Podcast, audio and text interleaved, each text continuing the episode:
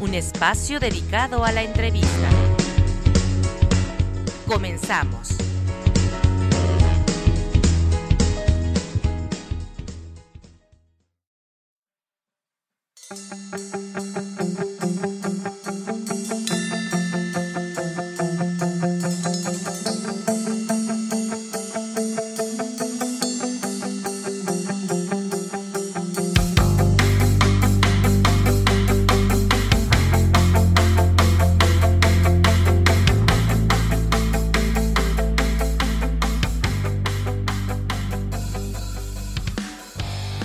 Hola, sean bienvenidos a una emisión más de Interview UNACH. Recuerda que nos escuchas por www.radio.unach.mx. Mi nombre es Patricia Sánchez y en esta ocasión estoy acompañada por dos de los integrantes fundadores de Indira The Band, una banda de rock chiapaneco que apenas en octubre cumplió cinco años de carrera artística. Conmigo se encuentra Daniel, gracias por acompañarnos. Bueno, muchas gracias por la invitación, Patricia Sánchez. La verdad es que es un gusto estar aquí contigo. También se encuentra conmigo otro Daniel, Daniel Domínguez, mejor conocido como El Gringo, que también nos acompaña en cabina. Sí, hola, ¿qué tal? Muchas gracias por la invitación. Así es, y como les comentaba, están celebrando este año cinco años de carrera artística. Y bueno, para quien no conoce a Indira, vamos a empezar platicando un poco, pues, cómo surgió, quiénes lo fundaron. Eh, cuéntenme cómo surgió la banda, cómo se conocieron, cómo empezó este proyecto. Bueno, la idea en sí nació de mí. La verdad es que siempre quise tener una banda de rock chiapaneco. Y dentro de las bandas, dentro de los toquines más bien, conocimos a gente que, pues, ha estado relacionado con músicos, con amigos. Y dentro de ellos, un amigo nos presentó a Daniel, el gringo. En ese entonces éramos otros integrantes de, Indira. Al principio no, pues no se llamaba Indira. Teníamos otro nombre que, pues, al final de cuentas ya no, no lo utilizamos. Cuando conocí a Daniel, empezamos a trabajar con él y, y los otros dos integrantes que estaban antes. Pero, pues, por parte de, de los dos integrantes con los que me había relacionado, pues, no se llegó a nada. Entonces yo continué con Daniel y fuimos buscando este músicos para que se integraran de lleno a la, a la banda. Y pues prácticamente Indira empezó con José Pablo Rodríguez y Renato Cabrera. Y entonces hicimos bastantes canciones de lo que hoy es el EP de, de Indira. Ahorita ya la banda ya no está conformada con José Pablo, está ahora Mauricio García que es el nuevo guitarrista de, de, de Indira. Y pues que nos hemos acoplado bastante bien con él, rápido, hubo un, un toque así muy muy chido con él y, y al final de cuentas hemos trabajado nuevas rolas con el nuevo guitarrista de, Indira. Pero sí, la, la, banda empezamos con Daniel, con el gringo, hace ya cinco años. Y ya no quisimos este, cambiarle el nombre, quisimos mantenernos así para que también fuera agarrando referencia y, fuerza el nombre de, de, la banda. Obviamente, te estoy hablando de hace cinco años, pues prácticamente tocábamos muy amateurs, ¿no? No nos invitaban a tocar como ahora. Teníamos que ir a lugares y preguntar, oiga, tenemos una banda, queremos tocar. Entonces era bastante difícil. Y pues ahora ya que con cinco años ya de, de carrera, pues ya nos invitan a tocar, de que oigan Indiras, este, ¿por qué no van a tocar aquí y esto y esto? Entonces ha sido bastante chido la apertura de las bandas que nos han invitado. ¿Cuáles serían eh, las influencias que tiene Indira como banda? Bueno, Indira es una división musical muy amplia porque por ejemplo Renato y, y Daniel son muy indie, su, su música es muy calmada. ¿no? Muy alternativa. Ajá. Y este. ¿Y cómo se llama este chamaquito? Ah. no, Mauricio. Y, y Mauricio, Mauricio y, y, yo, pues somos un poco más de metal, un poco más pesados, un poco más heavy. Entonces, Indira es la fusión de esos géneros. Sí, ha sido complicado porque en la parte de alternativa, Renato y yo hemos tratado de mantener el, el equilibrio en la banda. Porque Mauricio y Daniel se destrampan con su talento metalero que traen por dentro. Y pues sí, ha sido bastante complicado, pero al final de cuentas, las dos cosas se conjugaron muy bien. Simplemente es parte de lo que, de la esencia de la banda, ¿no? Así como que con toques oscuros, pero con ritmos alternativos. Entonces eso es lo que ha caracterizado la banda, ¿no? Que ha sido parte, no sé, se se ha conjugado de tal manera que a la banda le ha gustado. Entonces sí ha sido bastante chido que a la banda que nos escucha y que escucha y que escucha y que escucha y que vuelve a escuchar la música de Indira, pues se le quedan grabadas las canciones, ¿no? Y, y, eso es muy padre. En estos cinco años de carrera, al principio nos comentabas que no te invitaban mucho, pero que poco a poco los empezaron a llamar. Y bueno, yo los he visto tocar en vivo. ¿En qué lugares se han presentado festivales? El primer show oficial ya de la banda fue en un Vibra Chiapas en el Parque Bicentenario. Este fue el primer, así como que el primer show oficial de Indira. en ese entonces nada más teníamos cinco canciones y de las cuales hicimos, o sea, las alargamos un poquito más para que fuera un poquito mejor el, el ambiente en el, con las bandas. Pero creo que fue muy, muy chido el haber empezado con el pie derecho en un masivo. Después nos invitaron al masivo de la Feria Chiapas. Ya hemos tocado dos veces. Este año, el día 9 de diciembre nos presentamos por tercera vez consecutiva en el escenario del masivo de la Feria Chiapas. Y pues la verdad es, es un gusto porque ahora ya estamos como invitados y no como a la hora. Perfecto, mi estimada Indira. Nos tenemos que ir a un corte musical con qué canción del próximo disco a grabar de Indira, que en un ratito hablaremos de ello. ¿Te gustaría que nos fuéramos? Bueno, nos vamos a ir con la de Respiro, que es una canción de las, pues íconos de la banda, ¿no? Que fue de las primeras rolas que grabamos. Pues mi favorita. Perfecto, pues esto es Radio Nach. Regresamos, no te vayas.